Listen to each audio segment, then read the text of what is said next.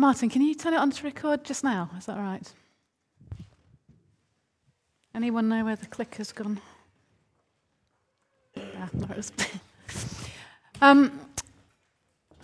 I just felt like as we were singing those songs, and Sarah knows as much as I do that some of those are a little bit unfamiliar, but the words for them are brilliant, really, really deep and solid. And actually, we need stuff like that because that's kind of what sustains us, those songs that reflect something of the Word of God. But as we were singing those songs, I just felt that coming through them, and I want this to be on the recording because I think it's maybe for some of the people who are not here, who are at home. Not home because they're on holiday or whatever, but just at home, that God is for us. And through many of those songs, I just felt that it was like God was saying, I'm for you. I'm for you. And maybe some of you guys sat out there and some of you guys at home on the tape, except we don't have tapes anymore, need to hear that word, God is for you. He's for you. He's fighting your battles, which seems like a contradiction, actually, because if I'm fighting them and he's fighting them, it seems he's fighting them. In death, in life, I'm confident in the power of his great love. It, nothing comes between those two places. God is for you. He's for you. He's with you. He's walking with you through whatever it is that you are walking through, fighting against or with or whatever. Just wrestling, feeling weary from, he is for you. And so I wanted to just say that, and I wanted it to be registered, because I think if you're at home today, because you couldn't face it, we kind of get that. But God is for you. He's on your side. And that's important. So, moving on. If you weren't here last week, that's okay. But we're looking at the Lord's Prayer together. And we're looking at it kind of phrase by phrase. So let me give you a little bit of an update on last week. So it doesn't matter too much if you weren't here. We did, Our Father in heaven, hallowed be your name. Perhaps more accurately is the kind of version that I've put at the bottom there. Abba. Abba.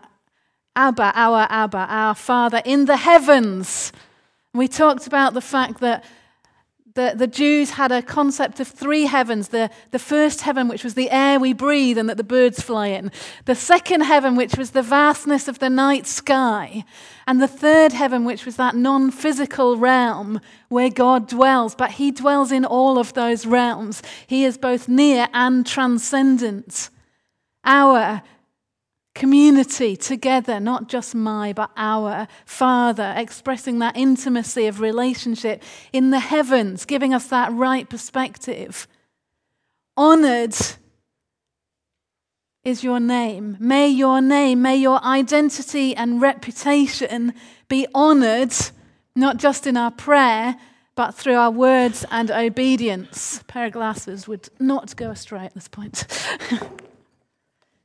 Our Father, Abba in the heavens, near and transcendent, may your name, identity and reputation be honoured through our words and obedience. And that is what's worked out through the rest of the prayer. So today we come on to your kingdom come, your will be done on earth as it is in heaven. Are you ready? Okay, a little more enthusiasm would not go astray at this point. I haven't even started. So, your kingdom come. Your kingdom come. History repeatedly reinforces to us that human kingdoms rise and fall with regularity, doesn't it? Whether it's pharaohs or Caesars or emperors or czars or presidents or queens or prime ministers or dictators, they come in, they rule with great economic and military power, at least some of them do, controlling nations and even empires, but only for a season. And as we run through history, we see the rise and the fall of nation and empire after nation and empire, after leader, after leader, after leader. Jesus comes, and in Mark chapter 1 and verse 15, One of the very first things that he publicly says, he says this: the kingdom of God is near. The kingdom of God is near. Repent and believe the good news. It's a simple message. The kingdom of God is near. Repent, turn around, and put your trust in the good news, the gospel of Jesus Christ. It's a simple message of a kingdom that transcends geographical and temporal limits. It's not measured in mountain ranges or seas or centuries. It's bigger than that. It's outside of our time frame. The kingdom of God is going to surpass and does surpass the ambitious longings of a Babylonian Nebuchadnezzar, a Persian Darius, a Greek Alexander, a Syrian Antiochus, an Egyptian Ptolemy, or a Roman Caesar. It is more than that. When Jesus said, "The kingdom of God is near," it carried a power and reignited a dream that had begun to fade amongst first century Jews. This kingdom language had a deep resonance in the Jews around Jesus at his time. There were many references to the kingdom of God. And when they heard the kingdom of God, they called back to the golden era of King David, to the point at which he was a wonderful king, where there was wealth in the land, where the empire stretched from the river Euphrates to the Mediterranean Sea, and furthest to the north and the south of any point in Israel's history. So when Jesus said, "The kingdom of God is near," they went, "This is so exciting. This is so exciting. We're going to go back there." Because after King David, they were followed by ever-increasing disappointment as one king after another came and went, losing territory, dividing the nation, dividing the tribes, becoming increasingly evil in the eyes of God. And now Jesus had come, and he was saying, "The kingdom of God is near." And they heard its revolutionary overtones, and they thought, "Yes, this is what we're waiting for. This is who we're waiting for. This is what we want." And very early on, they tried to make him king because they thought that he would overthrow the Romans and all would be well. Their kingdom expectations ran high. They wanted liberation, not oppression. They wanted the restoration of the land. They wanted to be preeminent among the nations. They wanted to see the kingdom restored. But Jesus was talking about a different kingdom. And his challenge was to pursue God's kingdom and not their own kingdom. And that's still the challenge, isn't it? To pursue God's kingdom and not our own. Whenever we talk about the kingdom of God, it brings tensions to us. God is king, isn't he? Come here. Let's have a little conversation, right? God is king. Yes. Well done. We have just sung how many songs? Saying God is king. I mean, they might not literally exactly have said that, but he is king. He is king of the whole earth. He is king of the nations. He is king over all time and space. The Lord is king. But there's a tension already there, is because he's not everybody's king, is he? He's not recognized as king. And so we need that responsive and relational dynamic to that which says, "He is my king." Not just he is king, but he is my king. And there's a tension already in the kingdom. But there's also the tension of the now and the not yet. The kingdom of God is near, is what Jesus said. It's here. He says it's among you.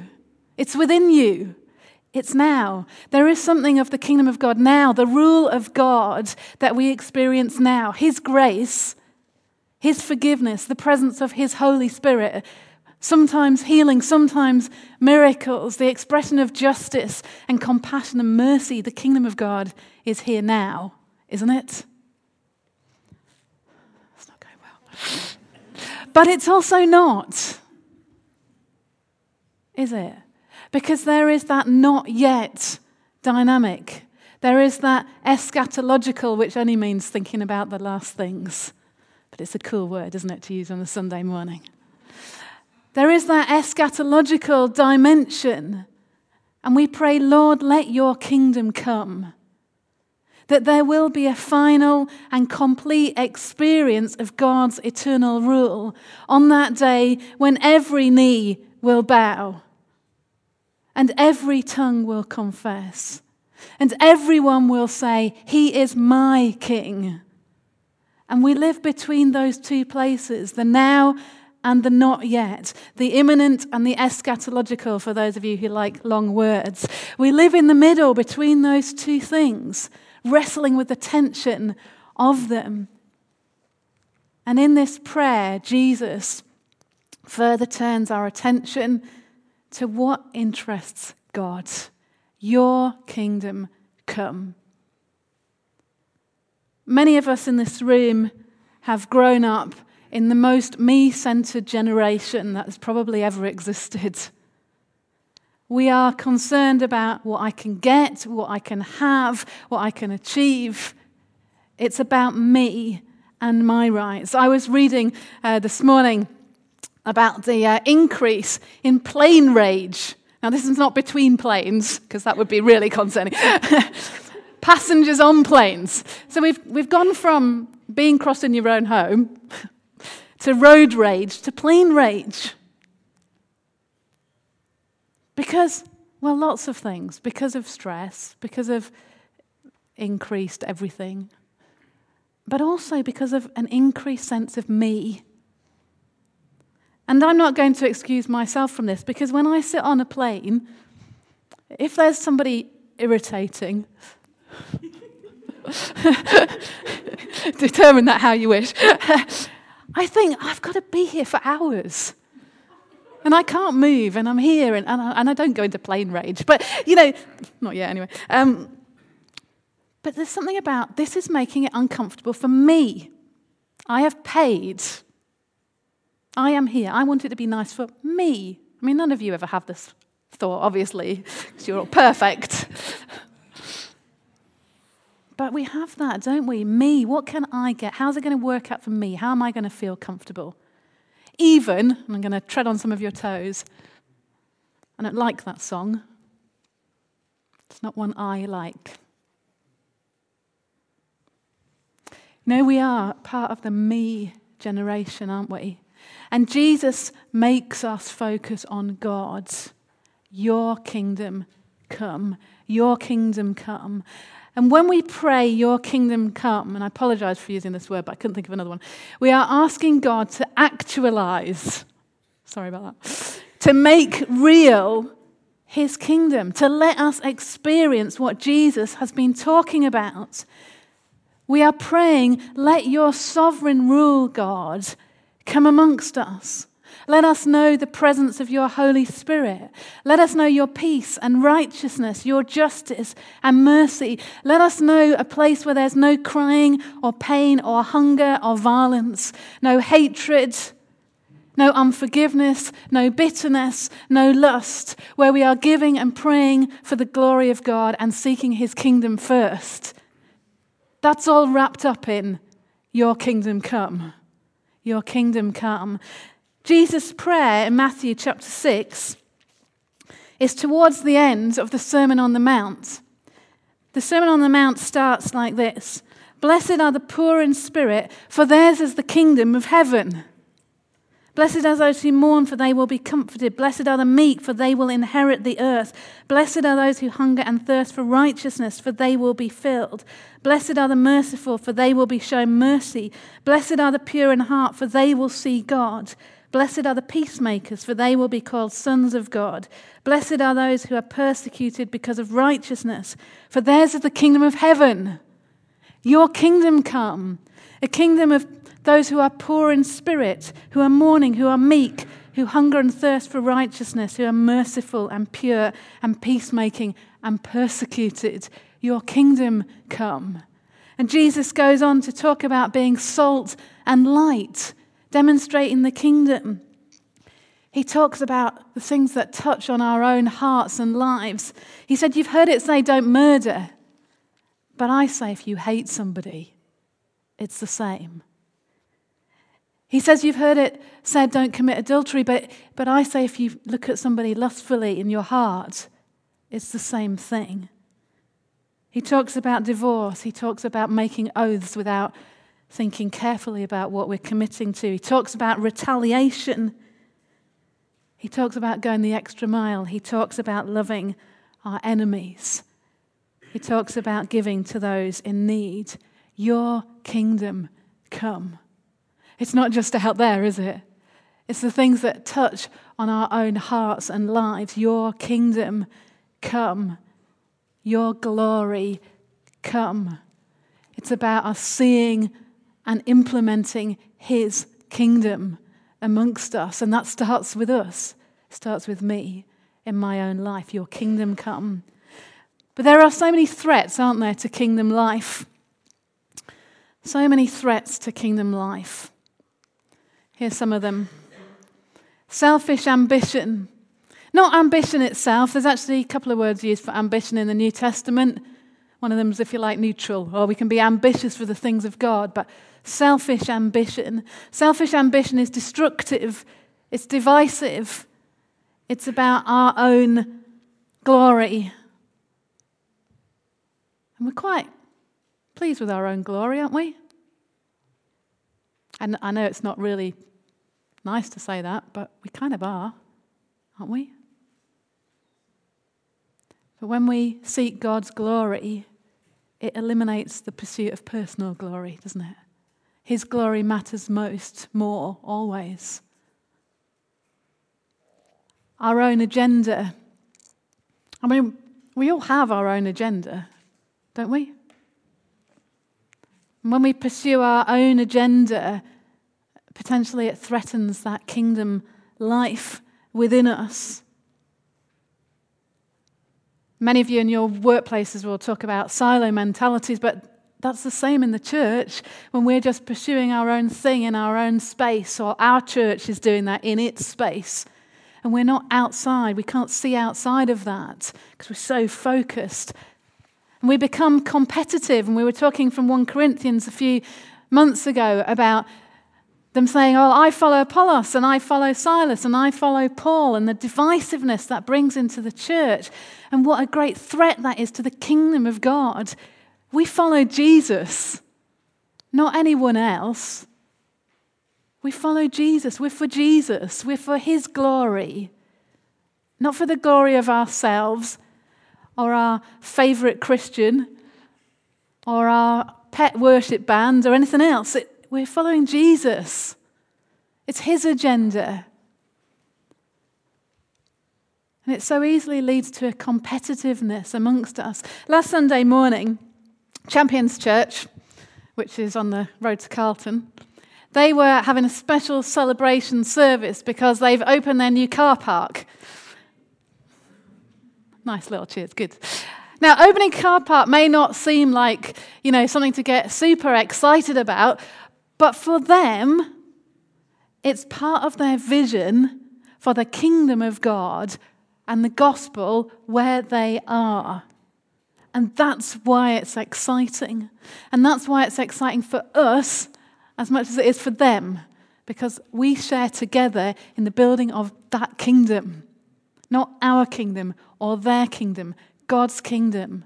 And that level of competitiveness can be really destructive to the church and the kingdom of God. Sometimes our focus is too local. Too local as in this is our church and that's all we're interested in. Too local as in we're only concerned about Skipton if we're super generous. Too local if it's just Yorkshire. Actually, it's not just about us. Open Doors put on their website this morning that we should pray and celebrate with the Christians of Iraq. Those who have been thrown out of Karakosh and have found themselves in Erbil. And they're meeting together to worship in prefab buildings.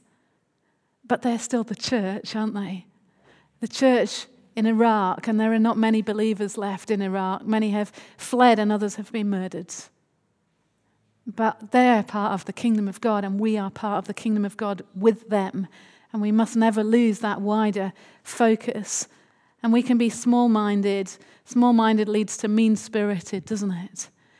Where we don't share, we don't encourage, we don't praise, we don't celebrate what others are doing because, well, that might mean we're not doing so well, or we might be less, or we need to give. Jesus said, give, and it's given back to you. That's always the principle, isn't it? It's brilliant what Michael Holland's doing at Champions Church. It's brilliant the way he's turning it around there. It's brilliant what's happening in that community. It's a whole estate there. It's pretty much unreached by the gospel. It's fantastic. It's great that Veronica's starting a family service on a Sunday afternoon once a month. I mean, there's like shed loads of people to reach, aren't there? Can't all fit in here. It's brilliant that that's going on. We should celebrate that. Your kingdom come. It forces us to loosen our grip on our own kingdoms, doesn't it? It challenges us, our own selfish ambition, our own pride. It confronts our own competitive spirit and our need for personal achievement. It redirects our hearts towards the rule of God. Your kingdom come. Right. And the second phrase, which lasts less long than the first phrase, your will be done. Your will be done on earth as it is in heaven. Put your hand up for me if you have a will. I mean a sort of a heart level will, as opposed to one of those written ones you sign at the end. Anyone put your hand up if you've got a will? Quite concerned that some of you are not putting your hands up. If you've had or been around children, you will realise that, that everyone is born with a will. And it's maybe roughly about 5 minutes before that comes into action. And pretty soon this small bundle realises that their will is quite powerful. And one of the first ways that you work that out as a caring adult is when your child is sat in a high chair and they notice that if they pick up whatever's on the tray in front of them and drop it on the floor, it magically controls the caring adult to pick up said thing on the floor and put it back again. And that's really good fun. And that you can do that a lot of times. And the caring adult will, in the most part, continue to pick up the thing off the floor and put it back again. Getting slightly less calm as that happens. And then you learn that that was quite fun, and you can manipulate objects and drop them places by your will. And then you learn that if you go into Boundary Mill, because said caring adult thinks that would be a lovely way to spend the morning, and whilst you're in Boundary Mill, you think, it's really boring, this. If you throw yourself on the floor and scream, the caring adult will be overwhelmed with embarrassment and take you away. See, our will is very important, isn't it? And very powerful. And that 2-year-old still lives within us. It's just that we learn over time that a better way to get out of Boundary Mill is to suggest going for a coffee somewhere, rather than throwing ourselves on the floor and screaming. We learn to be more clever, more controlled. But that willfulness, wanting and demanding that our will be done, is still there, because it reflects our fallenness, doesn't it? Jesus prayed. In Gethsemane, some time after he taught the disciples to pray this prayer, in the darkness, all alone, facing both physically, emotionally and spiritually the harshest reality ever known to a person, Jesus knelt in the garden and said, "Yet, not my will, but your will be done."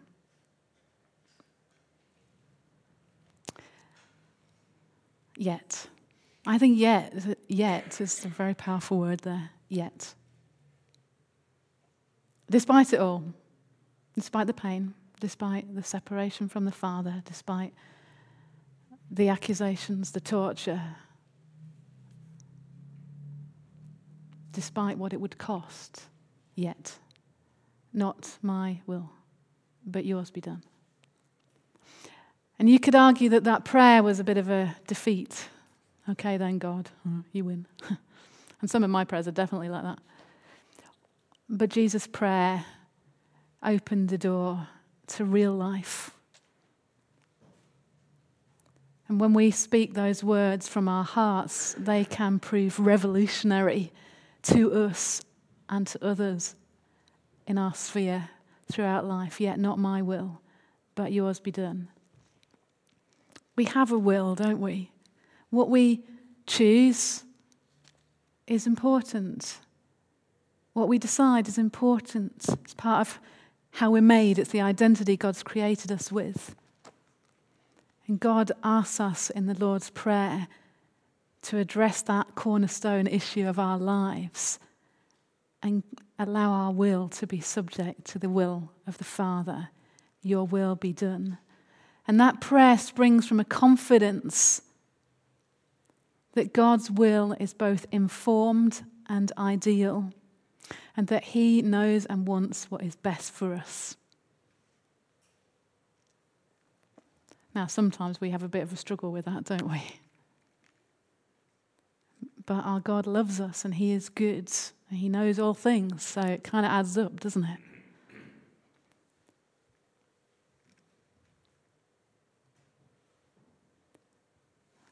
Perhaps more than any other question we'd like to know the answer to, it's what's God's will for us? Many of you have asked me over the years, well, what do you think God's will is for me? And I'm usually really helpful and say, I don't know. We want clarity, don't we? We really want clarity. We want to know, if I make this choice, what will happen? And if I make this choice, what will happen? We want clarity. We want to know. We want God to email us. We want him to text us every day and tell us, this is it. Now, sometimes he does. When there's, not literally, when there's a good and a bad choice scripturally, there is a clear way. That's the right way. That isn't. But when you come to, shall I go to that university or that university? Shall I do this course or this course?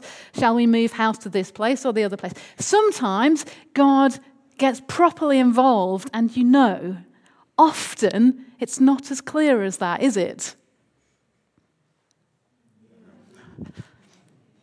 Because we want clarity, but God wants us to trust him. We say, your will be done, to trust him.